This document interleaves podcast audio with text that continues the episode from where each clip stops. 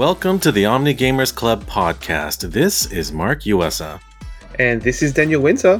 And we're excited this episode to be joined by a special guest. Welcome to the podcast, Jillian Ross. Hi, everybody. I'm super happy to be here.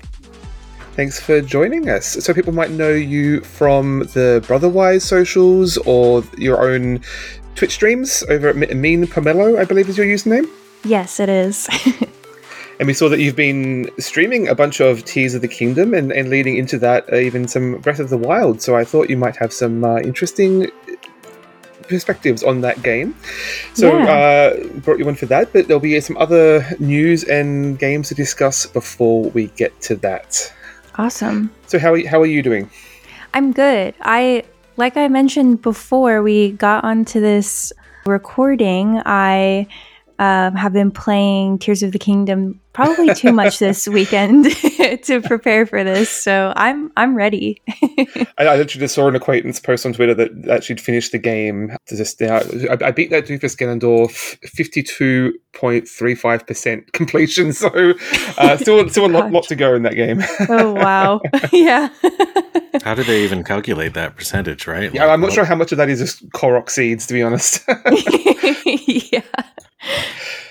Who knows? Anyway, it's like map dots on the screen on the map. right. Let's not get too far ahead of ourselves there. Why don't we look at what's news to us? Of course, uh, anyone, this, this, might be old news by the time you're listening to this, but there's been a lot of video game press conferences in the showcase previously called E3. I guess I'm not sure what you call the the all encompassing grouping of them now. They're all sort of split up in their own little press conferences, but we've had quite a few from the summer showcase and Xbox and wholesome games. Uh, I've only caught a handful of them, oh, like bits and pieces between the various conferences. But uh, I was curious if any of you had seen anything that was particularly exciting. I can shout out a few titles that I saw. I mostly watched mm-hmm. the Xbox stuff, but of course, you know, last episode we covered the sh- Sony showcase, so I feel like we're pretty platform agnostic here. yes, a little bit leaning hard on Game Pass because we're both subscribers, but uh, yeah, pretty excited about the Xbox showcase lineup that uh, they covered. There's an exciting new game from the creators of Persona, the recent Persona titles called Metaphor. Oh, uh, you know, oh. this just came out of nowhere, and the art style looks like even more in your face and hyper stylish than the recent Persona games. And it seems like the creator has kind of been allowed to let loose and go a little bit beyond the kind of teenagers in school, um, you know, format of Persona. So that's really exciting to me. Excellent. I saw there's also Persona 3 like remastered and a new Persona 5 Tactics announced. Yeah, it's a bit weird because the Persona 3, uh, they just they already had released Persona 3. They remastered for, it, I guess, So now they're yeah. re re remastering it. yeah, it looks to me like a re- remake. It looks pretty uh pretty tight with new uh, polygonal graphics.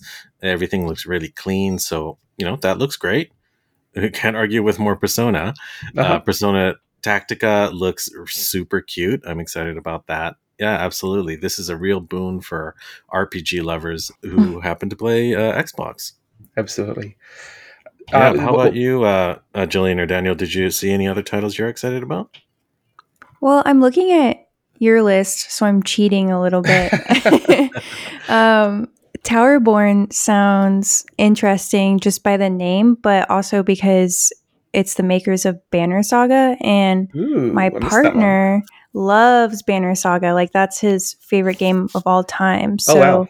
it's it says it's a 2D co-op is it still like turn based, like RPG based? I think it's real time. Like I got okay. real vibes of like old school hack and slash oh. co-op games. Like there's um, Golden Axe was a one oh. on the oh, Sega Genesis oh. and arcades that I played as a child. And but it seems like even more intense. And I, I imagine there must be some strategic or like RPG aspects if it's from the makers of Banner, Banner Saga too. Oh, that's exciting yeah, I, missed that one myself. I'll, to, I'll look that up after we're done recording here. Uh, sure. So personally, I was excited for uh, new Prince of Persia. It's a bit of a, a blast from the past, and they're, they've going back to their roots somewhat with a 2D art style. Oh wow, so, 2D perspective that is, and I, I believe I, I, heard that it's the same team who made the the super unappreciated platformers Rayman Legends and Rayman Origins, which were super tight platformers that was, that were super finely tuned with with the way movement works in those games. And this looks to be using similar sense of, of, of like it's a lot, lot more combat based, but super timing heavy and, and counters and special effects and c- cool style from what I what I what I've seen of it. So that, that looks like it could be fun. Really nice. I remember the Prince of Persia 3D remake really fondly. I think it must have been what 360 generation. Sands uh, of Time, I think was Sands of Time, where you yeah. could reverse time. Obviously, yeah, that was great. oh, yes, so well, speaking fun. of Sand, and that there was another announcement from uh, Akira Toriyama, uh, who of Dragon Quest and Dragon Ball fame, a new series called Sandlands. Ooh. Yeah, is that are you announcing was was it a game that they announced because that's yeah, that's yeah. A, a manga that's on uh, yes it's, it's based a game, a game based on the manga yes oh that's cool. Yeah, yeah, I don't know much about it but hey you know who can argue with with more Toriyama right? Yeah no it's a, it's a very cute, cute art style as you as you can imagine. Uh, driving around the desert as a as a, some kind of demon driving a bus and beating monsters. Love it. Love it. Give me more. That sounds great uh, I'll mention a couple other titles that uh, piqued my interest uh, of the Xbox showcase. Star Wars Outlaws. Ooh, uh, this yeah. is from Massive Entertainment. I mean, who doesn't want to be Han Solo, right? You want to be the bad guys in these games right. or the the edge. What is it? The scum and villainy in those games, and this seems to promise uh, just that. I know that the Jedi Survivor. Uh, I'm bored of mm-hmm. Jedi's. exactly. I want to see how the other side lives and uh, occupies that world. Yeah, a little, little, little, bit of Jyn Erso in there from Rogue One, perhaps. Uh, yeah, like out, running running from bounty hunters and um, smuggling and, and, freelancing, and a, a, very cute little axolotl cat companion that my daughter is already obsessed with. oh, that's amazing. yep, I'm sure those are going to be plushies, right? Yes. Oh, yeah. As a little side note, I, I took my uh, kids out shopping yesterday, and my youngest bought a shirt at Hot Topic, and, and the the picture is an axolotl, and the tagline goes, "You axolotl questions." oh no, oh, not but, puns. But yeah, well, I am a dad, so I, am obligated it's, it's, to tell dad jokes. Right. Okay, you get a pass for once. oh, thank you. Okay, a couple more, and I promise I'm done. Uh, Avowed from Obsidian and Starfield from, of course, Bethesda, makers of Fallout and the Elder Scrolls. Actually, my hype level is not that high. I'm just cautiously optimistic about that last one. So yeah, hoping for the best. Go either way. I, I, want I want to be excited, but uh, I'll, I'll, wait and see. for sure. How about you guys? Any more titles that piqued your interests? I'm not a big Xbox person, so it's hard for me to get excited about that. But um, there has been some news about Baldur's Gate 3 recently. Yeah. I think there was like a new trailer that got uh, leaked or something last uh, Tuesday. And I haven't watched it yet because I'm trying not to get too much into spoilers or anything because I feel like trailers nowadays just show you the whole game and or movie. So I, I'm worried that it's going to reveal too much. So I just want to talk about my excitement for Baldur's Gate 3 because it's coming in Excellent. just a couple of months, really. yeah, I, I, know they did announce a couple of new characters who would be known to uh, lovers of D&D, but I, I didn't know the character. I've already forgotten the name because I, am not familiar with that universe. yeah, I'm not too familiar either, which I haven't played a lot of games from Larian. I just started Divinity Original Sin, and it's just like it's hard to get into those games because it's like grueling for the first mm, like act yeah. basically and then once you get into like act two or three basically it just gets a lot easier uh, but you just have to get through that first part where you're just grinding and it sucks and everything's hard. Bit of so, a slog, yeah. yeah. so I don't I haven't played many Larian games because of that, but Baldur's Gate 3 with the early access has been really nice. So I'm very excited for that. Yeah, yeah, I'm, I'm, I'm cautiously optimistic about that one too. yes. uh, one, one, more. I just wanted to quickly shout out uh, at the start of the Xbox showcase. There was a, g- a, game called South of Midnight. Again, I don't know what, anything about what this game plays like, but super stylish cutscene, an animated cutscene. It looked like those. It's a bunch of movies lately have these sort of cutscenes where you have these puppets, like animated puppets, basically uh, silhouettes. So and, this is quite reminiscent of that, but set in the in the bayou uh, with cool sort of I can't remember what they call them, sh- shaken bones, sort of old, old scratch uh, d- devil in the in in the bayou, um, fun monsters and, and everything. So that looks like a really cool aesthetic. Oh yeah, that sounds cool. Yeah, I wonder what the gameplay of that game is going to be. I, I, was interested by that cinematic as well. Uh, I noted the sort of stop motion animation uh, frame rate of, of the trailer. And it, I don't know, I guess I was reminded slightly of that game we covered recently set in the South. It wasn't a Norco? Norco, yeah. yes, I, that's it. Yeah. That one was obviously a little bit more sci fi, but I think the South in America, especially around, you know, Louisiana Bayou area, is a little bit un unexplored in in video game terms. So it seems like really, you know, like a fruitful setting for yeah, a lot of cool sort of culture and mythology to to explore down there. Absolutely. Okay. Well, if anyone got anything else they uh, want to talk about in the news.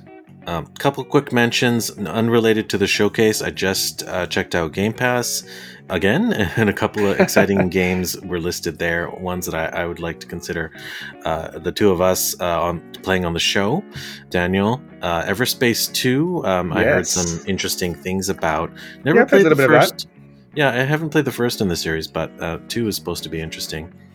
And then because we were just talking about farm sim, farm sim slash action story games, there's Rune Factory Four, which is the the long running series of uh, farm sim slash RPG game. Yeah, I've heard great things about that that uh, series. I'm not sure how that one particular shakes up. It's it's not the most recent game, I, I don't believe, but yeah, it's the second. Uh, yeah, I'm, I'm always I'm still trying to find my perfect farming slash RPG combo. So maybe maybe this will be it. Very cool. How about yourself, Jillian? Do you have anything else that's exciting you right now? It doesn't have to be video games. Oh, no. To be honest, I'm like, because I'm like working on marketing at Brotherwise Games like all the time. That's like mainly what I'm focusing on.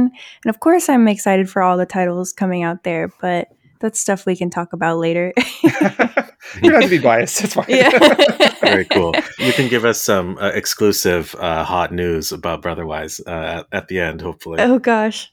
Well, I know there is. Joking, um, joking. You've got what's it, Boss Monster 10th edition, which is very uh, connected to, to video games, obviously. Yeah, yeah, that's a good one. Um, and I'm excited for that one too because I didn't play Boss Monster to be honest until I uh, started at Brotherwise, and I'm like, man, I don't know why I haven't gotten into deck builders before this. Like my all my friends love deck building games and they love video games as well, so this like perfectly matches what their needs are, and they really loved it. So I'm like, well, I wish I knew about this earlier. And now I'm going to sound like I'm super biased about loving Boss Monster now that I work at Brotherwise. But I promise everybody it's true. And yes, honest, we do I, have I a 10th anniversary edition coming out. I, I, didn't love the game when I tried it, but it is a great it's a great in for players of video games mm-hmm. who aren't as familiar with with board games. it's a good, it's a great sort of crossover point. I, I find.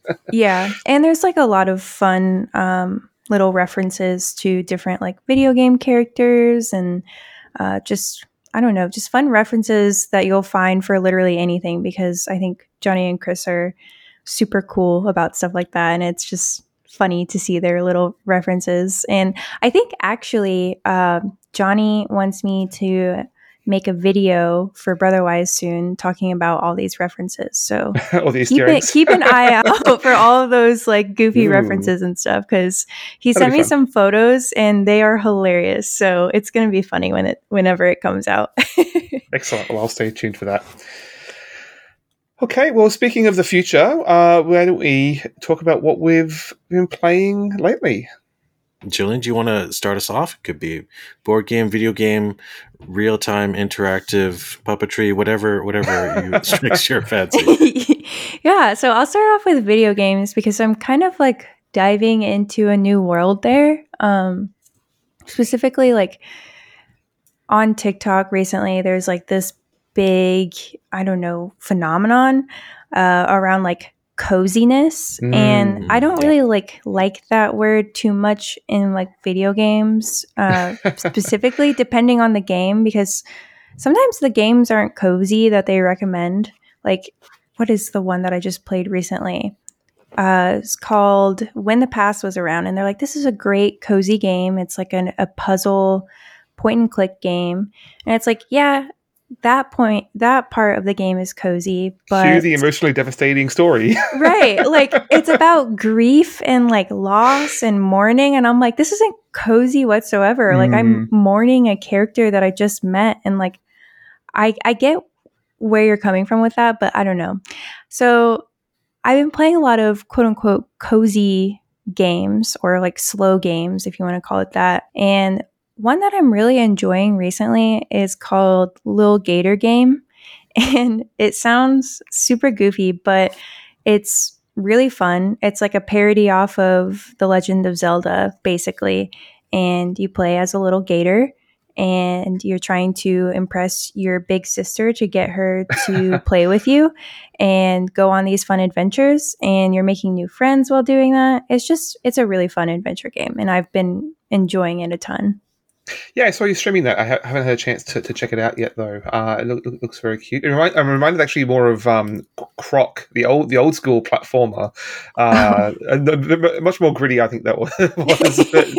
was that another character platformer from way, way, way, back in the day? Was that an extreme, extremely '90s mascot platformer yes. game? Oh, yes. nice. Oh, maybe maybe this, maybe this is son of Croc. little little gator is son of Croc. Maybe perhaps. Yes. No, that sounds really cool, Juliet. Is it? Would you say that that's like a child suitable, child friendly game? Yeah, for sure.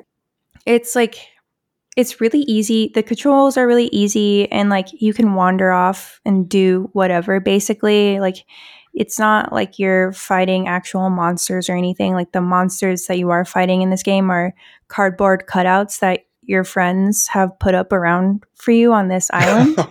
so it's it's really really child friendly, I think. I'm, looking at a, a, video now, and he does have a very adorable little waddle as he's moving around. Yes. That's the, like my favorite part. Is like you'll get a glider at one point too, and his little like feet like kind of flip through the air as well. it's just a very cute game. Excellent.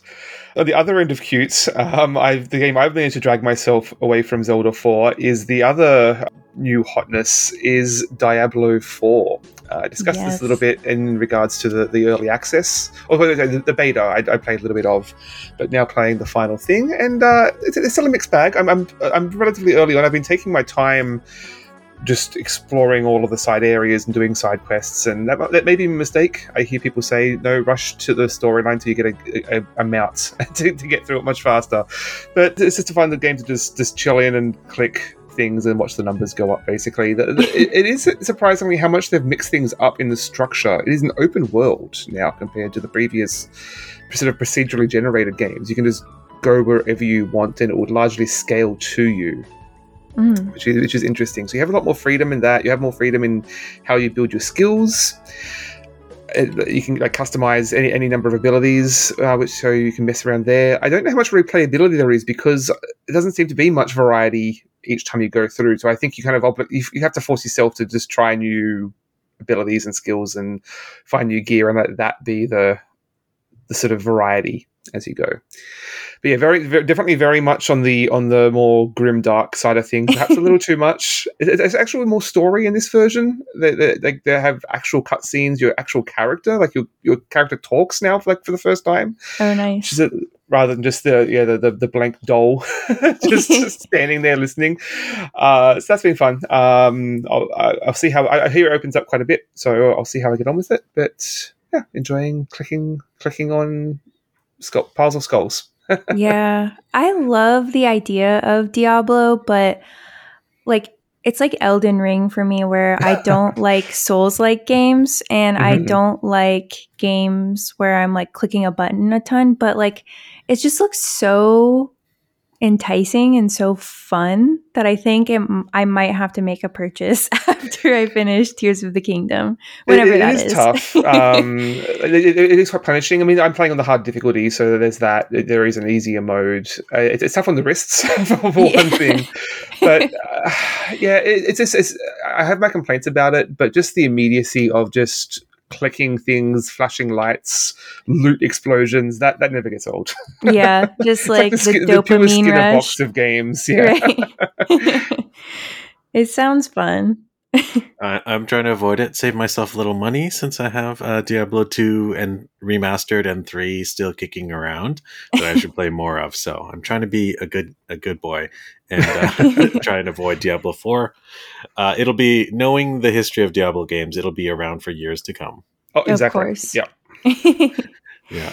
Okay, on my end, I'm continuing my quest to find myself a, a MMO game that I'll actually enjoy and stick with because I'm a solo player. Uh, I'm a curmudgeon, uh, so I've been trying out a couple new t- new to me titles.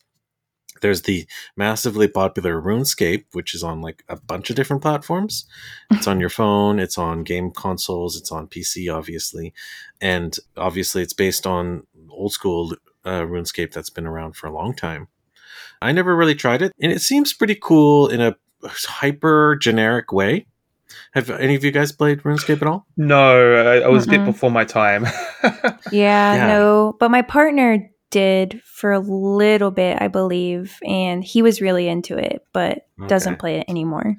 Yeah, it's tough I to mean, go back after so many modern MMOs. Yeah. Right. the promise yeah. of it is very enticing. It's really easy to play, and I think their pitch is that you can do anything in this game.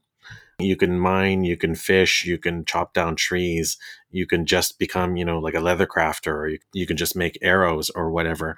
And it rewards you intensely. And there's sort of like a progression arc for every one of those minute subspecialties that you could think of. Oh, wow. So you know you don't have to go off and and slay the giants or whatever you can just stay in the village and craft and sell in a public market and so it's very kind of freeing that way. And you know i like i like that promise but something about the world is not really drawing me in so i'll keep trying it out. Sounds a little bit like a, a fantasy second life. Kind of yeah. It seems like very very simplistic. It's almost 2d even though you can swing the camera around. It's got these like blocky like paper cut sort of characters. And even the new, the quote unquote not old school RuneScape looks pretty darn simplistic. so, so who knows if I'll stick with it? But there it is. The other game I've been trying out because uh, I do have an ongoing D and D campaign that I've been playing with my oldest kid and our neighbors is one of the two ongoing D and D MMOs. The newer of the two, it's called Neverwinter still 10 years old, but it is popular apparently. It's also on consoles and PC. It's really easy, easily playable, but kind of also generic in its own right. It just seems mm-hmm. like another one of those. So I'm not sure if I'm going to stick with it. Yeah, I picked up that one a little bit. Uh, never didn't never really grabbed me. I mean, I, again, I don't have any attachment to that IP in particular. It wasn't doing mm-hmm. anything particularly new. I found. Yeah, I've never yeah, heard of it. It's the hard thing about D and D because it's the originator, but it's also so generic because everyone has kind of cloned it, right? Yeah, and then to have done it better in some regards. Yeah, right. Yeah, so I can't promise that Neverwinter is in fact better because it's tied to that license or not, but I'll try to play a bit more. Well, I am uh, speaking of MMOs. I have been playing a little bit of Elder Scrolls Online, which has a new expansion. Uh, just I think it's about to come out next week. Uh, going back to Morrowinds, so I'm very excited to, to revisit that. But yeah, that's a that's a, actually a pretty decent game to to solo you can just do the quests and vibe in that world. Why don't you and I play MMOs together? Why do we not do that? Just brainwave. I think, I think we keep missing each other. Like you started playing Final Fantasy 14 just after I stopped playing that, moved to Elder Scrolls again. okay, we'll make it happen. We'll coordinate. Misconnections in MMO land. cool. How about other games you've been playing, Jillian? In the board game space, I have been playing a lot of Nemesis recently. Like Ooh. we introduced Nemesis to our friends who are into, you know, those quote unquote Ameritrash games with all the miniatures and all that stuff. Like he was really into the Fallout board game. So this was uh you know, right up his alley. So we introduced it to him and uh, he immediately loved it. So we introduced him to the expansion, which is um, Nemesis Aftermath. And oh, um, oh, yeah. It, it's you're on a Mars base, it's and like so an epilogue, isn't it? Yeah, it's like there's really cool characters in it too. I really enjoy it but I'm still just su- such a sucker for the base game of Nemesis more than anything. Like sometimes they're like adding like way too much stuff with their for expansions. the sake of adding more things. yeah, exactly. So I, I just love Nemesis so much. Like it's such a fun game to bring out when the time is right and when people are prepared for it. Yeah, I've only played the base game. I have all the expansions. I haven't had the chance to check them out, but there's still so much to explore in that base game, and especially right. with so much of it being the player dynamics. Yep. I love the, the, that you have the choice of whether you're going to play the this. There's the the semi co-op phase where where you might be betraying your teammates. but You actually get to decide whether you're going to betray them or not at the start. But yeah. like you, have, you have the friendly quest and the not so friendly quest, and you choose which one to focus on.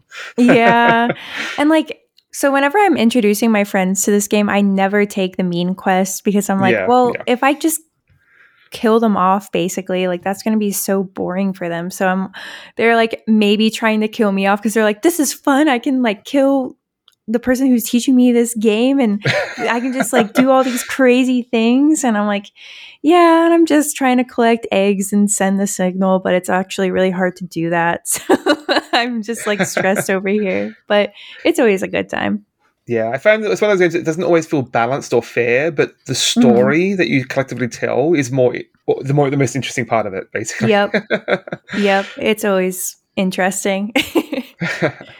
well, sounds like there's some tabletop RPG qualities to it. Yeah. Yeah. And there's like I think with some of the the stuff that you can get if you get like the deluxe all in special package or whatever, you can get the uh, comic books with it too. Yes, mm-hmm. which is super cool. Um, they have like scenarios you can play through. Yeah, I, I, which I really love about this, and it's just really cool to see that um, as well.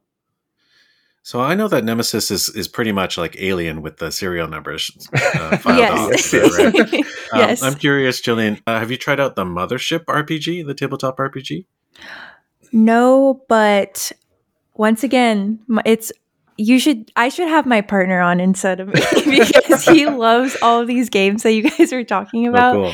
And he actually owns all the mothership stuff. And I think uh, the recent Kickstarter, he just it just got delivered and he's super stoked on it and he wants to run a one shot based on that. But I know nothing about it. So oh, neither do I. I yeah. yeah, I actually haven't played it before, but I bought some of the the books, and it's essentially RPGing in an alien like universe mm-hmm. uh, of corporations in, in dark, creepy space.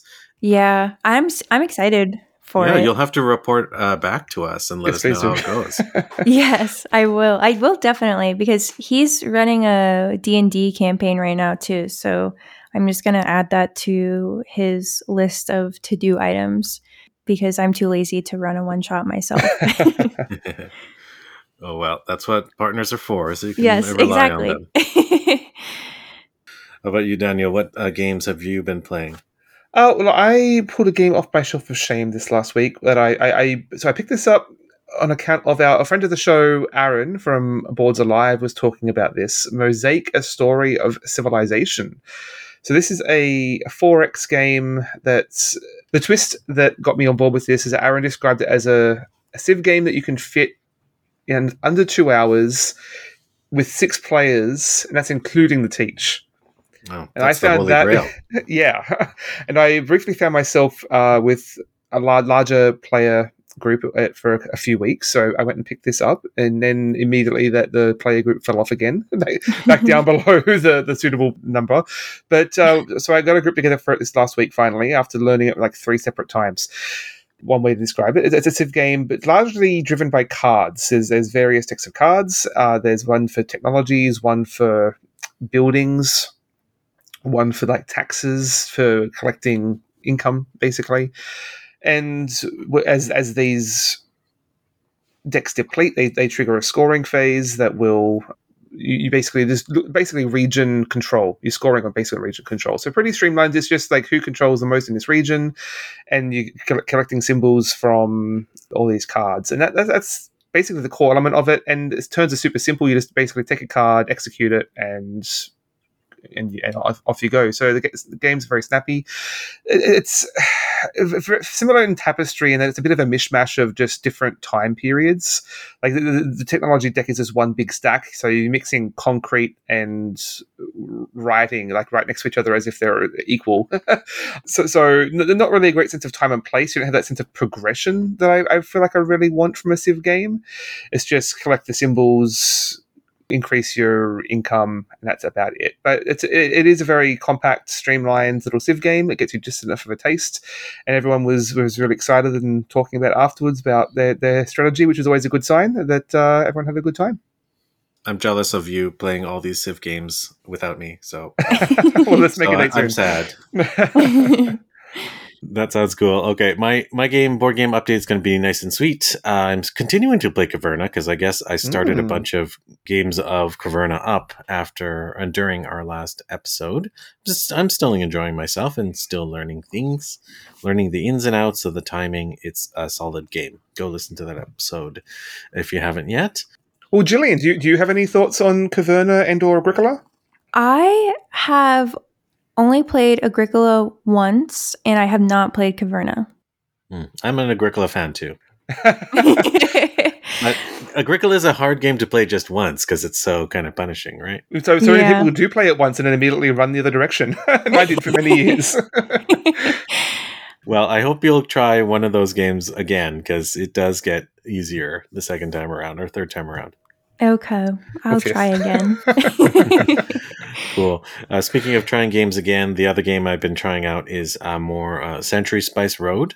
Uh, you know, I kind of wrote that game off as like really dead simple and uninteresting, but it has surprisingly more legs to it and more depth to it than I think I gave it credit for. It's deeper than a Splendor, in my opinion, and I think I'm kind of getting a bit hooked on it. I, I like it. Interesting. I had the same impression, so maybe I need to revisit that too. I, I do get it confused because it's the three games in that series, and I think that's the only one I've tried. And there's also um, I'm not going to try to remember the other names, but there's, three in that series that can all be combined into one sort of mega game, and I've I'm, I'm ex- I've been interested just for that concept alone.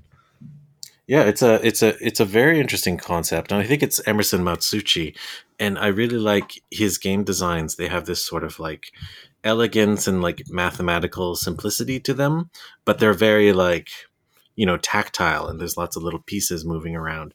So I'm really interested in that, and it's kind of the only one of the only few Franken games I can think of uh, in, in, the literal sense where you can kind of graft multiple games together. So that that strikes me as interesting. Something to do once in your life. Jillian, have you played any of the Century games? No, I have been absolutely horrible at playing board games for like the last year, basically. So I need to get back in on this. This is making me have serious like FOMO. there are a lot of games. We're never going to yes. keep up with all of them, unfortunately. oh, don't feel bad. I, am pretty much in the same boat as you, Jillian. Um, I, I should get I should get kicked off this show because I never play board games, except Jeez. except those online. I only play on Board Game Arena pretty much. So, so that's that's. To, yeah, get on there. Get on there. I really do. Get on there. Join us. We'll I play will. some games with you. Okay. Awesome. I got to do it.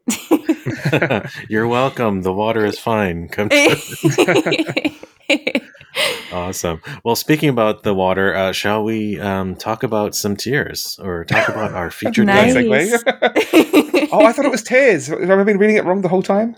oh no! Tears of the kingdom. It is. A, there are like rips in the ground, so exactly. no, I'm pretty. I'm pretty sure it is tears.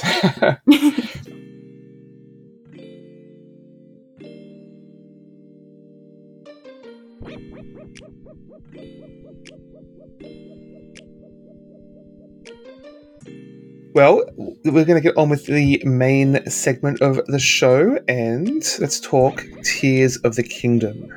This is developed and published by Nintendo, as is the case with most uh, first party Nintendo games. Yeah, I think you can pretty much say uh, Zelda is synonymous with Nintendo for sure. It was directed by uh, Hidemaro Fujibayashi and produced by Eiji Aonuma, was involved pretty closely with the last one too, I believe. And of course, it's for the Nintendo Switch. I think actually Breath of the Kingdom was for Wii U too, right? It was multi. Breath of the Wild. Yeah, I actually played it on on Wii U. Yes, the original platform. So I, think, I, I think Switches had, ju- Switches had just come out. I think it was a, was it a launch pl- launch game? I believe. I'm so I couldn't sure actually get one at the time. Yeah, so yeah. I, I, went and bought a, a cheap secondhand Wii U just to play Breath of the Wild. It seems like ancient history now. It does. yeah, but here we are. And Jillian, we like to start by kind of roughly trying to describe what type of game we're talking about here. And mm-hmm. I, I, think it's fair to say that this, like Breath of the Wild, is um, well, it's a single player game, obviously. Third person, it's an action adventure game, and you do a lot of exploration. Yeah, open open uh, world exploring. mm-hmm. yeah. um, multi level open world. oh, for sure. A lot of falling, a lot of jumping. But before that, Jillian, I'd like to know well, you, you stream a lot of Legend of Zelda. So, mm-hmm. what is your relationship with Legend of Zelda? Like, wh- when did you get into it? What do you like about it? So, my first uh, Legend of Zelda game was Ocarina of Time. Yes. And, Good one. and I pretty much I was pretty young when I first started playing that, and I was just trying to be like my older brothers and understanding what was happening. And I don't even remember if I finished it back then. I probably didn't. Um, but very the, game as, yes. a, a six year old. I think I, when I played it. yeah. So I would say the very first like Legend of Zelda game that really st- stuck with me, and I remember playing all the way through uh, was Twilight Princess, mm. and I just I really loved that one. I just love you know the like gothic aesthetic there. I love the storyline. You get to be a wolf for a little bit too, yeah. so it, it's really it's really cool. And then Breath of the Wild came out, and that just was a game changer. I feel like within the Legend of Zelda universe, and I just ever since Breath of the Wild came out, I feel like I've been diving into literally everything. I started to read the manga for it, which I have not kept up with whatsoever and do not remember at all. I have like a couple of the books and I just haven't read very much of them. So I have to get back into that once I get done with Tears of the Kingdom, whenever that will be, because who knows. Very good. Yeah, Zelda is an amazing series because it, it does constantly reinvent itself. Mm-hmm. Maybe it doesn't feel that much between the iteration to iteration, but definitely kind of like in like epochs, like every two or three of them, like there's a huge, like earth shattering change. So that part of it, you know, you definitely got to give a nod to Nintendo for that. Mm-hmm. And Breath of the Wild, it's, it's quite, it is easily the biggest evolution since the start. I, I, I, would say, other than like I guess some of the, there's the, the, the, the portable games that have the, the, the top down sort of isometric view still. Though those have been doing weird little bespoke mechanics, but in terms of the the big budget AAA third part third person ones. Uh, I, I think Breath of the Wild is the biggest evolution so far, and then and Tears of the Kingdom is very much working with that as a canvas. Yeah, for sure you know, I'm going to kind of come out swinging here, a total tangent, but I think, well, two two big claims, and uh, I'm going to get flamed for this, but I think the Zelda games are better than the Mario games, and mm. I think Zelda has had a better transition into 3D than Mario has.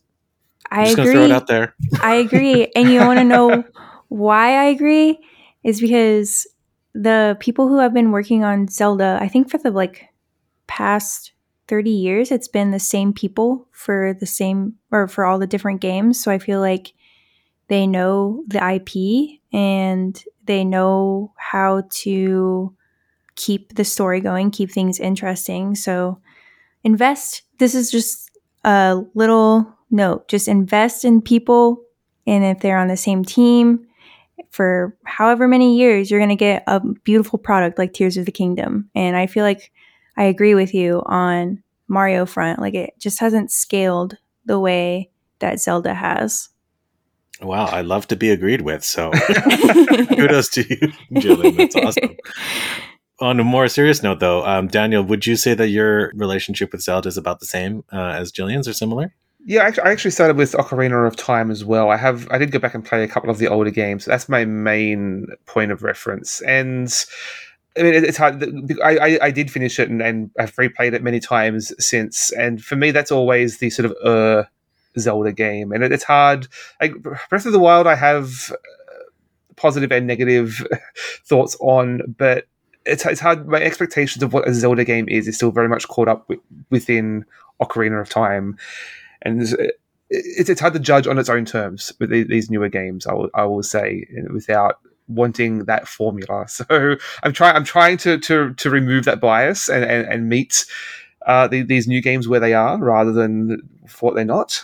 I'll put it that way. But uh, yeah, I've, I've long been a series. I've, I've, played most all of the games since then, basically, all of the mainline ones at least.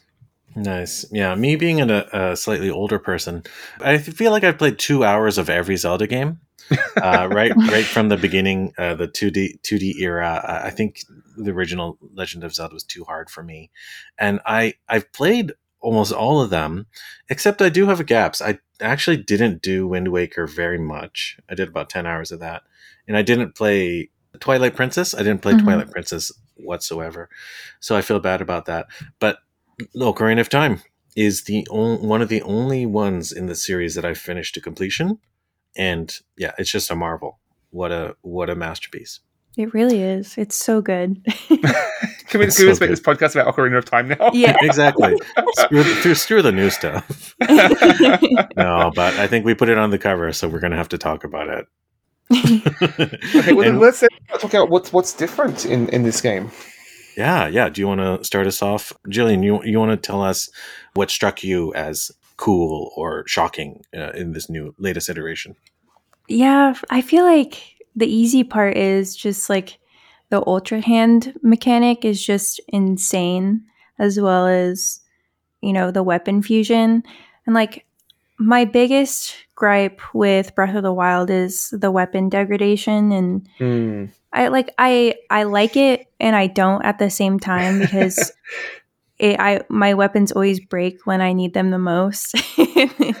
so having weapon fusion where I feel like I want to, you know, go kill like silver moblins and silver bokoblins to get their horns to fuse to my weapons to make them better is higher.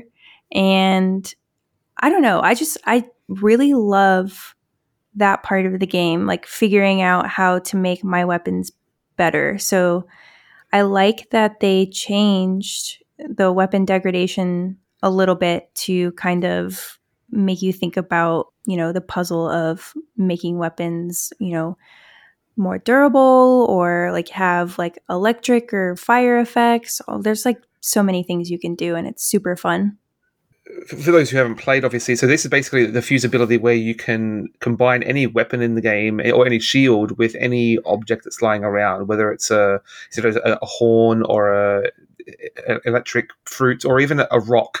This is lying on the ground. Yeah. You shove a rock onto the front of your shield, and I, guess that makes it better.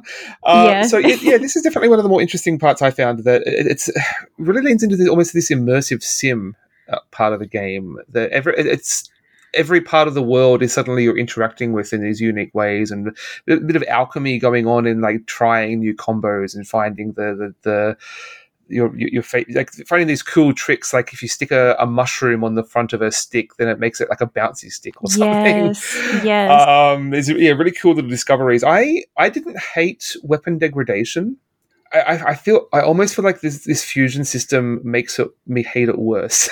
and just that you find this really cool combo and then it breaks after two hits, and oh well, then then you got to go farm again, like farm more parts or dig through your uh, menu and drop items on the floor and, and combine them. And I actually found that discouraged like the degrada- the degradation discouraged me from mm-hmm. experimenting here. Uh, just but the experimenting is fun. I, I, do really enjoy that and how how it encourages you to interact with the world in new and interesting ways. Yeah, I think the fusion is pretty powerful. I, I like how when you're down in the uh, caverns or something like that, and you're trying to break down some some ore, or you're trying to break through a, a, weak wall or something. There's always a stone nearby for you to to fuse your yeah. your weak ass claymore with, and and that's perfect, obviously, right? And I like that that's there because I just feel like more part of the world you know mm-hmm. i feel like immersed in that world more than you know in ocarina of time like in ocarina of time i know i'm playing a designed level despite the fact that it was quote unquote open world to some degree um, you know you, i'm always playing a game and i'm always playing with the game mechanics in this i feel like i'm experimenting mm-hmm. like I think to myself, I'm holding out my bow and arrow. I'm walking near a campfire. What would happen if I shoved the front of my bow and arrow into the fire? and, and lo and behold, it catches on fire, and I use that to soup up my attack. So it feels like more organic that way, and, and that part of it I really enjoy. Absolutely, yeah. So it very much feels like a, a, more living, breathing world in so many ways. Not just just the the components lying around, but even just the, the people. Like there's so many NPCs just wandering around, and they're, they're all doing things. Like there's there's merchants wandering between towns, and they all feel like they're like, like of course they are on a loop. They always they, it, all feels much more organic. Like even just talking to them, they, they feel more sort of it all just feels more lived in by by the, all these people and, and they're just living their lives. Yeah, I like that part too a lot. It feels, yeah, like you said, more organic and just natural. And you're right, Ultra Hand. Wow, like that that yeah. thing is amazing. It's like the power, right? I feel like in Breath of the Wild, all the six powers or whatever felt about equivalent usefulness, but Ultra yeah. Hand is kind of everything. all of them in one, yeah. And I like how they executed it. Like it's it's not too complex. Mm-hmm. Like you can get the job done most of the time. It's a little frustrating, but usually it's frustrating. It's frustrating if I try and do something that's just too yeah you know, too, too ambitious, right? And I think once you get the auto build feature, which I didn't get until like 60 or 70 hours into the game, yeah, is amazing. so if you haven't gotten that yet, you start that quest line. It's in the depths. yeah, the fact that you can admit like that completely changed my thoughts on Ultra mm-hmm. Hand. The fact that it's so missable is, I think, is in theory a big deal. I, I should direct you to yeah. auto build much more straightforward. well, let's talk about this because that I don't know. I, I think that's kind of impressive that you can miss things and tackle things in different orders. Because hmm. let me tell you, I was playing the first eight or nine shrines of this game on ultra hard mode because after the you know the initial area i left the initial area kind of like breath of the wild had the initial area I didn't follow the main quest line and I didn't get the glider until like oh, Shrine wow. 9 or something like that. So I, I, I was thinking to myself, wow, what a bold choice. Just taking away the glider it was so crucial to the main game. You have all the like, now. yeah. When I figured out that I could get the glider, I just felt like a super idiot. So my opinion of the game changed slightly after that. Yes. Uh, sorry, Jillian, you, you went on a tangent there. You said you had a couple of thoughts. Well, yeah, on the, it, on it's kind of like with the with what we're already talking about, which is how you can miss things and how it can be so frustrating, but also like kind of cool at the same yeah. time. Like there's no one correct way to play this game because right everyone yeah. has their own experience and and right. unique path and like, through this game it's embarrassing yeah. to say how many hours i already have poured into this game and like all of that but like i just unlocked the 15th i think there's 15 uh, sky towers on the main part of the world in hyrule and i just did that today and i think i hit over 100 hours today. so just taking your oh, time, oh, wow. I think, is a good way to do it. And like you figure out things, I think, better that way, or at least for me. I don't want to say that for everybody as a, like a blanket statement, but it can be infuriating though when you miss something like auto build, which seems so crucial once you do use it a ton later on. Yeah, that's one of my my main thoughts on this game. Is like there's a lot of tutorialization that I mean, this is this is the tutorialization on, on the on the Great Sky Island, right? That's pretty. It holds your hand quite a bit there. You you, you you're going to hit the main points at least, but even there, it's, it's it's easy to miss things. Like there's always little robots that are sitting to one side that with with suggestions on how to cook and whatnot, mm-hmm. but they're mm-hmm. so easy to to miss. Partly because it's it's the those that tutorial area is like on multiple levels, and I found it really hard to to sort of figure out where I'd been and not been. Uh, you know, getting, if this perspective. Was, if this was a Ubisoft open world game, there'd be a pin for each and every one of those. yes, that, yeah. Right? But yeah, it, it only gets worse when you get down to the bottom. Like there's there's shrines that have tutorials for like key combat concepts that you can really easily miss. And I, I, I think it, would be nice if they just directed you a little more, not, not make it compulsory, but just have a tutorial quest chains. Like if you if you want to run through all of these key concepts, like just follow this mm-hmm. line and we'll, we'll cover all the basics. Otherwise, you're mm-hmm. going to miss so many things quite easily. Like there's, there's that there's that meme of of um of Breath of the Wild It was a streamer who'd played for like 200 hours and then went back to the, the Great Plateau and found the uh, I, th- oh, I think yeah, the ability yeah, yeah. you can backflip. Like she had, had, not realized that, and it's just like mind blown. And like this game doesn't really do a, a, a better, a much of a better job of, of yeah. Of guiding you through. It's like concepts. it's frustrating when that happens, but then again, you're like, I I'm the one that's kind of messed up here. so I it's like, man, I get I get that I'm supposed to look at these side quests and all of that stuff, but sometimes I'm like, I got to go save Zelda right now. Like this is do you see this the castle in the sky? I got to get a move on it. it's on fire. so that is a bit weird that that premise of the of the game. Like obviously, stakes, um, uh, yeah, yeah. We we don't want to. I don't think we want to spoil mm-hmm. too much about this game, but you know, some there are kind of like standard Zelda, Legend of Zelda things. Anyways, there's a bit of a mystery about Zelda, and there's questions about Zelda going on, and I guess you're on a, the quest to figure that that mystery out. And yeah, you do feel kind of like pressure, like, oh, I thought you knew where Zelda was, and I feel like all the NPCs in the world are like kind of questioning me and judging me for not, you know, actually trying to pursue the main quest. Meanwhile, I'm trying building monster cars with the parts uh, that I find on the in the field. I, I do like everyone you meet has like it's like this these, these, these cryptid sightings. Like oh I saw Zelda riding a beast in the forest over here. Oh no I saw Zelda going into the ruins over here. No I saw Zelda ju- jumping into it into the chasm over here. Like everyone has a different story of what they saw Zelda doing and like this is this, this weird sort of mythology spread around the game yeah. of, of, of, everyone's experience? Yeah she's she's like Keyser Söze or something. I was gonna say Regina George from Mean Girls. Like I saw Zelda jumping into the chasm so oh, I jumped into the chasm. Brilliant. You should Let's make a musical. The chasm.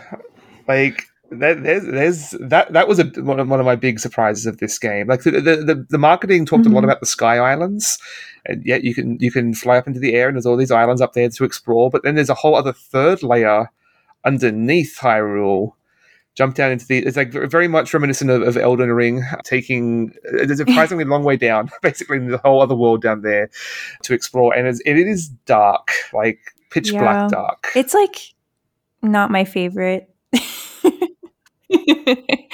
no. I kind of have to admit, I haven't taken the plunge. Oh, I'm, I'm just wandering okay. around in the above world. I, I mean, there's I, I, just found it the most mysterious part of the game. Like everything above ground was pretty, oh, to some extent, a known quantity, but the but below ground, you like really did. Ha- I have no idea what to expect down there. So it sounded a little bit, a little bit like I, have got. I figured out what the what the, mm-hmm. the, gist of it is now, and what the tricks are, and what the the the the how it repeats itself, if you know what I mean. But the initially the initial discovery of trying to like gradually make your way from like light to light because it is so dark down there. Uh, and it's a much more gradual process of, of yeah. gradually lighting up the depths. So I, am enjoying the exploration of uncharted territory. Yeah. And there's so there. many light roots to find. I feel like I spent probably 30 to 40% of my time in the depths, and I have maybe a third of it done. So it's just wow. it's so much time, I think. But I'm also like really slow and I'm not like a I'm not good at combat. So like the the first time that I came across, you know, an armored Lynel down there, I was like, all right, I'm noping out of here and like going back up to the mainland. I'm not dealing with this at the moment. So the depths, like, it stresses me out. So I have to, I, I really just need to get all those uh, light roots done. it's like, it's a bit too much for me. I am glad this series, Breath of the Wild and Tears of the Kingdom, does allow you to mm-hmm. avoid combat for the most part. It is it is fairly easy to warp out or dash around or climb up uh, the side of a hill uh, of a cliff and get out of combat situations that you're not ready for. Uh, so that part of it I enjoy because yeah, you know I want to slowly mm-hmm. wander too. You know, I, I, just want to go across the landscape and see where the path takes me, and yeah, and, and sure let you do that the combat is so mm-hmm. hard. I was surprised to find like so many things kill you in one hit. Even in the tutorial area, mm-hmm. like those robots hit hard. And I really struggled at the start of this game trying to find somewhere that was appropriate for my level. Even even now that I've got a whole bunch of hearts, I'm still getting killed in one hit, and that I find to be a little bit too punishing for this type of game. Because as, as I I just want to wander and just, just chill in the mm-hmm. vibes mm-hmm. and of, of this world and constantly getting killed by uh, every goblin you come across just really uh, it's very anticlimactic and again discourages me from experimenting with with some of the things like I'll, sp- I'll spend five minutes putting together a car and like, like dr- drive it into battle yeah. and then it immediately gets destroyed and I'm dead and like well yeah. I'm not going to do that because like I the batteries like the crystallized charges wasn't very like intuitive to me either at first like I I forgot about that. No. And then I was like, oh, I have all this zonite or whatever it's called, and um, I it's like a hundred zonite for one crystallized charge, and yeah, and then a hundred charges. yeah, like and it's it's just battery. like a lot, and I don't know. It, it it's like it's like frustrating because of that, but once you are in the depths, you are getting a lot of that zonite material. It's just, it really is like kind of a grind at that point. And I'm like, I'm already grinding on like the yeah, surface level, yeah. and now I have to do this again in the depths, and it's just adding another layer. So it, it can be like a bit too much for me at times because of that. Yeah, I, I that's one of my main takeaways. Uh, uh, I don't think this game is very respectful of your time. both both the grinding and the repeated content like you go to a shrine and there's like a cutscene to unlock the shrine like a cutscene to enter the shrine two cutscenes at the end to get you your, your magic yeah, ball of light and it's the same every button. single time uh, and just th- that and like every every cooking animation like cook just cook one meal go into your menu go even go into the recipe okay select that hold hold it over the fire drop it in wait for the cutscene that's one that's one meal. And you want if you need 5 mm-hmm. meals that's going to be that every time. So i've really struggled with like i mean you can skip cutscenes yeah but there's a lot in mm-hmm. this game that's just wasting your time. And i mean i, I feel like this game is best when you lean into that and just vibe in the world. But uh, yeah I, have given up all any sense of like trying to rush anything and just taking my time with it. But i, I do wish it would respect yeah, my time a little more. I, I agree there especially with like the cooking too because like yes, you have the recipe cards now, but that doesn't do anything except for help you memorize. Like you can't use those to auto like grab your like I- recipe items. You have to like go back and grab them yourself and then yeah. put them in. I wish they like at least added mm-hmm. like an auto auto build feature for your recipes or something. but yeah, Yes. they, they were so close. They're so close. And like, I, I, don't know if you can if, if you can even find the recipes anywhere. It would be nice if they actually just like as a mm-hmm. reward, mm-hmm. like just gave you the recipes rather than having you having to manually. Okay, what recipe do I get if I combine meat and mushroom? Okay, meat and this mushroom. Okay, meat and fish. Like you have to unlock mm-hmm. each of those mm-hmm. recipes one at a time by yourself, which is quite tedious and hard to know what yeah, you have and haven't done. They, they are hinted at in dialogue uh, scenarios. Some of them, yeah. Lot um, that happens. But you know, you have to pay attention and you have to write it out in you know, well, this game really wants you to pay mm-hmm. attention to be immersed in the world, and that, and it is best when you do that. But yeah. who has the time for that these days? oh, I don't know. I, I kind of feel like we're that's the Cadillac problem because like isn't that what mm-hmm. people want out of these games? Is like yeah, they want to be yeah. they want a game that lasts forever, and you know we should we should also note that this is a um, the newly priced mm-hmm. after the price increase, right? So people are going to say, oh, but you know I, I need good value out of this. So probably a lot of people are, are saying, great, like give me, give yeah, me a, give me a and forever. I think with the time gap in between uh, Zelda releases, this one's gonna fill that gap too. I know people were really like wanting Tears of the Kingdom right after Breath of the Wild came out, but like still like two years ago, I was like scrolling on TikTok and there was just Breath of the Wild content on there still. So this game specifically, I feel like is going to be on the internet for a while. And so this game is really just selling itself because of that. Yeah, I feel bad for all these people who had like all the reviewers mm-hmm. especially had to like rush this game in two weeks and it's like it, it's really best when you yeah. take your time with it if, if you have that time uh, and as, as, i said there's vibe in the world just I, i've been not fast traveling I've been specifically backtracking, going back and forth on my horse in real time because it's. I feel like it's so easy to miss things if you're if you're rushing the game and like jumping from teleport to teleport. You mm-hmm. you're going to miss so many little details, and like, if, if I, I, feel like if I if I'm walking through the world and I see something, it's like, well, if I don't deal with this now, I'm never going to find yeah. this again. Like this korok or this um this this chest in a in a pond, I'm never yeah. going to find it again as I deal with it right now. So, just just just living in the moment and taking time with it is, is yeah, really how I this game wants there. to play. And another thing is I am anti horse or transportation person. I'm always I'm always walking around. Oh. yeah, well, me too. I think I lose my horse. Yeah, I'm just like yeah, the horse and I'm never comes like, when you call it. I'm always just like stopping and going. So I'm like, why am I freaking riding a horse anyways? I'm always jumping off of it anyways. So I might as well mm-hmm. just walk around the whole time. Yeah, same. And, yeah. and, you do unlock some other sort of more mobility things as you go. I just found a cool one in one of the temples. uh, to not spoil anything, uh, I feel like yeah, having having done, I just I just did my first temple fifty hours in, and that's unlocked a few things that mm-hmm. will make mm-hmm. the rest of the game a little more streamlined. I feel so maybe finding that right balance where everything feels like the pacing is is well timed out mm-hmm. is really tough in this game. Um, speaking of temples, I think you should do the Gerudo yeah. temple last. I'm not going to say anything else. Ooh, okay. Except for yep. I was a little bit frustrated with the boss. Um, mm. And I hmm. think after doing all the other temples, this one has been the hardest for me. It's been the most intriguing and like cool, but the boss sucks. So do that one last. oh no. Well, Mark, have you done any, any of the temples yet? You know what? I'm a little embarrassed to say I haven't done any of the temples. I am kind of in the Zora quest line right now. And I've mostly just been going where the direction uh, takes me.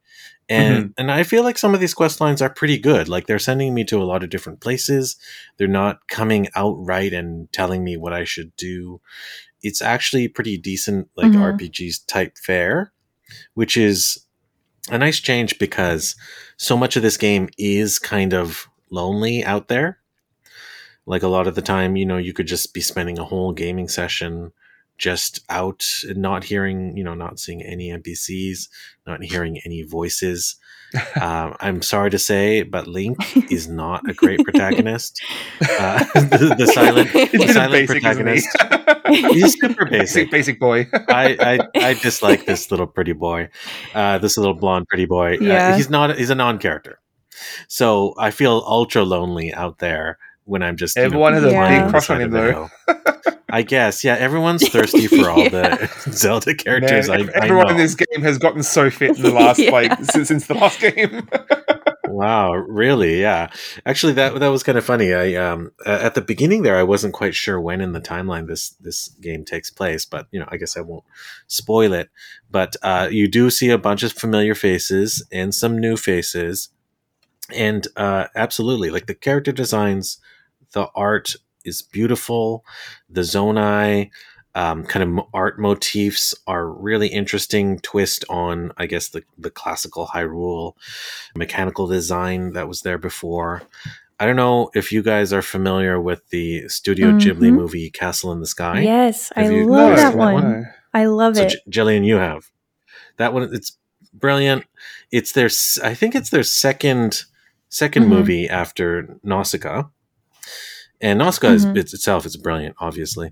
Uh, but Castle in the Sky, I 100% bet real money that every single person on the production team, music composition, art uh, direction, character design, absolutely everyone mm-hmm. of those people have seen that movie either just from being Japanese or just from getting good research material. Because, you know, I used to work at a game studio and they, they have like budgets for these like research budgets, right?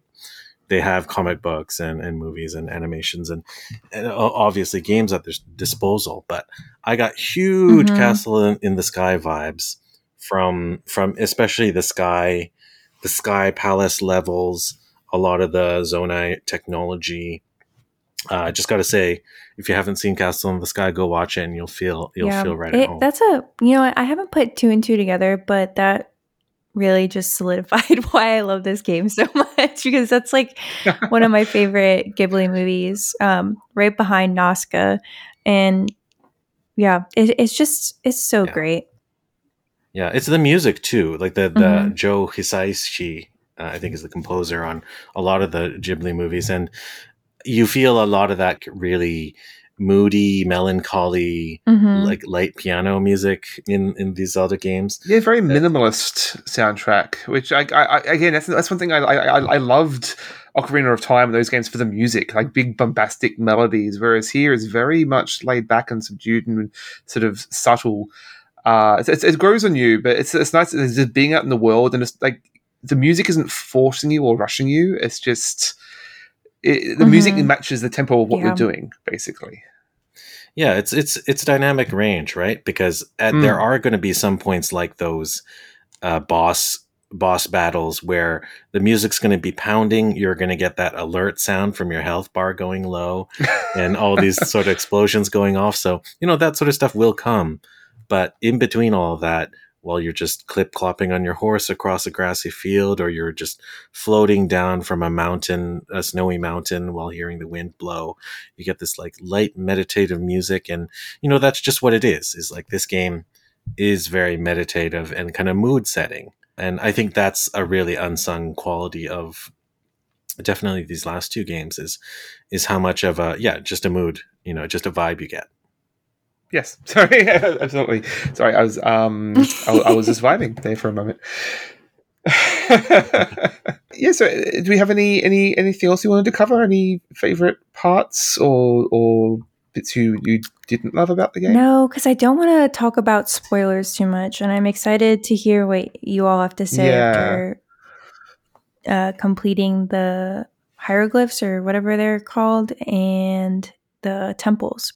Uh, yes, that was that was one thing I wanted to talk about with the temples, right? Because uh, I, again, I really struggle. I Breath of the Wild, I didn't love the temples. They, they didn't. They weren't. Again, I'm, I'm just looking for those classic Ocarina of Time temples. So I'm, I'm never going to be happy. But um, these a, are definitely are. Difference, yeah. Yeah, I, I, they don't feel integrated into the world so much. Uh, it's very much just a series of puzzles. I feel like, but to a lesser degree here, but still somewhat. Without getting into spoilers, the temple itself is still just here's just a few puzzles to solve mm-hmm. in whatever order you like. The, what the, the part I really like is the lead up to the temples there's these epic scales. Like I remember, like as a as a good comparison is, is Breath of the Wild. Like getting to the Zora Temple, you have to like climb up this massive uh, spiraling hill, and then go up the waterfall, and then like battle a Lynel, and then like summon, summoning each of the temples to come out was this huge ordeal. That was this this epic scope, and the the one temple I've done mm-hmm. here matches that uh, this is epic sense of progression as you're gradually working your way up to it. Uh, that's more exciting than the temple itself. I found the sense of progression that it's giving you. The temples don't really have. They're just here's a few puzzles that are some, they're sort of th- thematically integrated, mm-hmm. but not super satisfying. Yeah, I think I don't know. The temples here aren't my favorite, I would have to say out of the two, my or out of the four, um, my two favorite are the Gerudo and the Rito. Um, without saying too much, I think they are just the ones that are the ones the ones that are best done. Sorry, it's like 12 15 a.m. over here, so my mind is like slowly disintegrating into nothing. um, but those two just amazing. Um, I just felt super immersed in those, but the Zora and the Goron ones, I didn't really like that much. Yeah, it was the Rito one that I just did that, that that I really enjoyed. But I do have to wonder too if you you could probably just use Ultra Hand and skip mm-hmm. a large portion of that. And I feel like that's that, that, I mean that's pretty emblematic of a lot of this game that you could just build yourself a, a, flying car and just skip so much of this game. Whereas I, I really like enjoyed the aspect of like you, you see you like climb to the top of a mountain and there's like a vine that's touching one of the sky islands. And from that sky island, you can mm-hmm. like glide across to another one, and then from there you can climb up to the next. Like the sense of progression and gradually working yourself up, and that sense of progression. That's what I really enjoyed, rather than just build a flying car and go to the top. It so often felt like you're just brute forcing yeah, the game in, in so many ways. I really like the Sky Island portion of it myself. I feel like that felt like its own game like its own unique game a whole lot mm-hmm. more than obviously so much of this game is unchanged from the last one. And that's a little bit of a gripe for me, like the traditional traversal and the combat and the cooking. So much of it is unchanged. I mean, you could argue if it's not broke, don't fix it. So that's fine. But I feel like they kind of doubled down with the sky, the depths, and the changes on the main world and I, I, guess made this maybe an even more intense hardcore version of Zelda. You know, it's not it's not Elden Ring level creepy open world, but I guess I'm not entirely sold mm. to be honest on Tears of the Kingdom. Mm. Uh, that might be that might be a little controversial, but I don't like it. It's I mean, I don't unlike I don't dislike it. It's obviously a masterpiece. There's so much good stuff going on here, but I guess I'm just not feeling it in many ways. It's a little intense. Playing this game a lot for many hours in a row, I just feel like I'm missing quest lines, I'm missing characters, I'm missing dialogue, I'm missing character development. It is very uh, that I could be getting from a lot of other games. Yeah. Yeah. So maybe that is a lot more of a reflection on where I'm at personally with games uh, that Zelda isn't giving that to me, but it is giving me so much. So I think it's going to be around for years. So. And I, I, feel similarly, but I have to wonder how much of that is just how modern games have trained us to constantly be needing feedback and like like seeing numbers go up and seeing stories and just like these um uh, overstimulating you constantly. and I feel like we've been trained to not well, appreciate these like, slower games. I think a bit of that is true, but it's sort of like being stuck on a on, on the surface of the moon or on Mars or something, right? Like y- you're going to miss the Earth. You're going to miss rowing a boat on a lake. It's not because you're a bad person that you miss yeah. those things. It's just that you're a human. right? And you're you're raised on Earth, so people crave variety, and Zelda is the worlds are very specific mm-hmm. form of activities. You know, it's like it's like a theme park. It's like even if you love Disneyland, mm-hmm. you're going to get tired of the rides at some point. Exactly. Yeah, and it all comes down to largely what I was talking earlier, and it's not respecting your time necessarily. I like what's there, but there's also just a lot of mm-hmm. filler in between. Uh, but with that said, like, let's not keep Jillian up too late. Did you have any final no, thoughts? Just that I'm loving it so far, but I feel like the fatigue is starting. But it's it's still, yeah. I still feel like the magical feeling that I felt when I first started playing. Like, I don't think that's ever going to go away. I just think that I might finish the storyline and then pick it up in a couple weeks or a couple months or something and do side quests from there. Yeah, yeah, I'm feeling quite similarly that I think it's going to be best to just I, have got, I've got, I've powered through this, this, initial burst, and now it's just a good game to just pick out and just, just visit. Go, go, go to Hyrule and visit. Yeah, to, to, to, to chill say hey every now and then. And I, yeah, it's like this ultra hand thing. I, I, I, I just don't. I'm not particularly engaged by like these creative elements of it, like spending ten minutes putting together a wooden cart. Like it takes so long to actually be able to find anything interesting to be able to build. There's just like there's just wooden wooden boards and wheels everywhere that you can't build anything with. And it's, it's taken me a long time to get to the point I can build anything.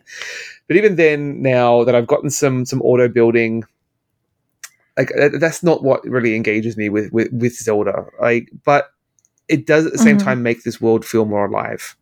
I, I, we talked about MMOs earlier, so, soloing MMO specifically, which is something I enjoy. Like you play, you're playing an MMO solo you, you're still seeing other people around you. You're, you're, still existing in this living, breathing world. And this feels similar here. And even if there's this whole other Ultra Hand creative flying cars element going on, it still makes the world feel more alive just mm-hmm. having all these elements around you, even if it's not something that you're overly engaged with. So I, I it is, yeah, I, I'm just enjoying just being in this world and and how alive it can feel at times. Yeah, it's just another toy in the toy box, right? Ultra Hand is kind of the, the ultimate toy. Yeah, I, I feel the same as you guys. I think uh, I'm going to play for a little bit longer, but I'm I'm definitely going to take a break. Hopefully, not a forever break. But I think you know this game is truly a masterpiece. Like you'd be silly not to play it. So definitely don't get me wrong. Mm-hmm. Uh, the highs are very high. yeah, thumbs up all the way. But I'm gonna I'm gonna try and take it over over a period of time. Go and go into a temple at least and see see how that leaves you feeling. Yeah, I'll go into a temple and then I'll go into the depths and then I'll take a break. Oh yeah, you're missing, you're missing out the depths. take take a flashlight.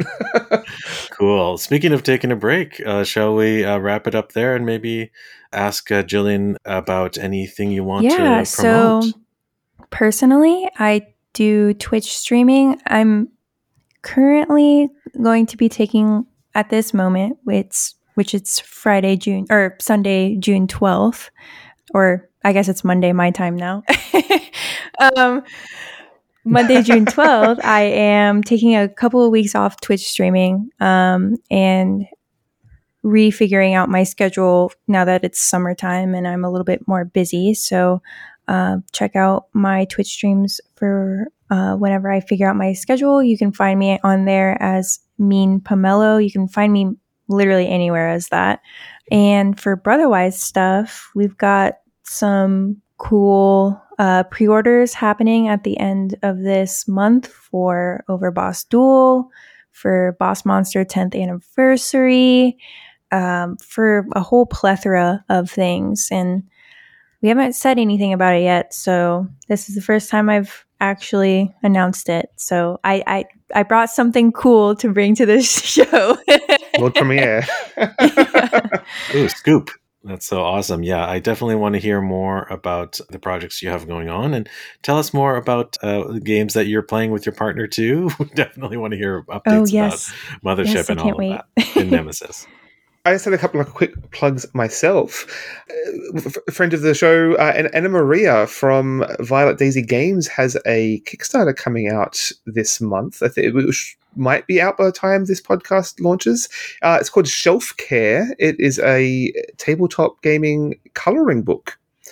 Uh, so there's like 20 different artists from around the, the, the, board game community that have, have made these illustrations to that you can color for your own. Speaking of chilling out and vibing, you, you can do that c- coloring one of these books. And my wife is one of those artists, so she, she's illustrated That's the page awesome. for, for this Kickstarter. Congrats! That's great. As for myself, uh, you can find me uh, on Instagram, I guess, as uh, OmniGamer Mark. Been sharing some pics of games I brought back from Japan uh, for my recent trip there. And I guess this is unrelated to games, but I started up a new Instagram profile for. I've been reading a lot of manga. So my uh, handle is Manga Onisan, which basically means like Big Brother. So M A N G A O N I I S A N. I'll try and link to it from my uh, OmniGamer account. Go there if you want to see some pics of manga I've been reading. Oh, excellent! I, am quite ignorant of manga, unfortunately, but I, I uh, do want to, to explore that world a little more. So I'll, I'll check that out for some recommendations. yeah, there's a lot out there. Well, thanks again, Jillian. Yeah, it's been so you. fun talking I've, with you. Thank you. I've had a great time talking with both of you. Fantastic. Excellent. Well, I hope you'll uh, send us some updates anytime you want to promote anything. We'd be happy to talk about it. Oh, thank you. Daniel, you want to tell us about uh, what game we're going to be covering our next? Yeah, so we're going back to the board game table with It's a Wonderful World. Are, are you familiar with that, Jillian? No, I'm looking it up right now. It's it's a little similar to Century Spice Road that we played earlier, but a little more player interaction. I've, I, have played it once before on BGA, but I'm excited to try it in person, and uh, and we'll have our thoughts on that next episode. Well, uh, thanks again, Jillian, mm-hmm. and until next time, for everyone out there listening, uh, have a balanced night of gaming. Thanks for listening. Bye. Bye.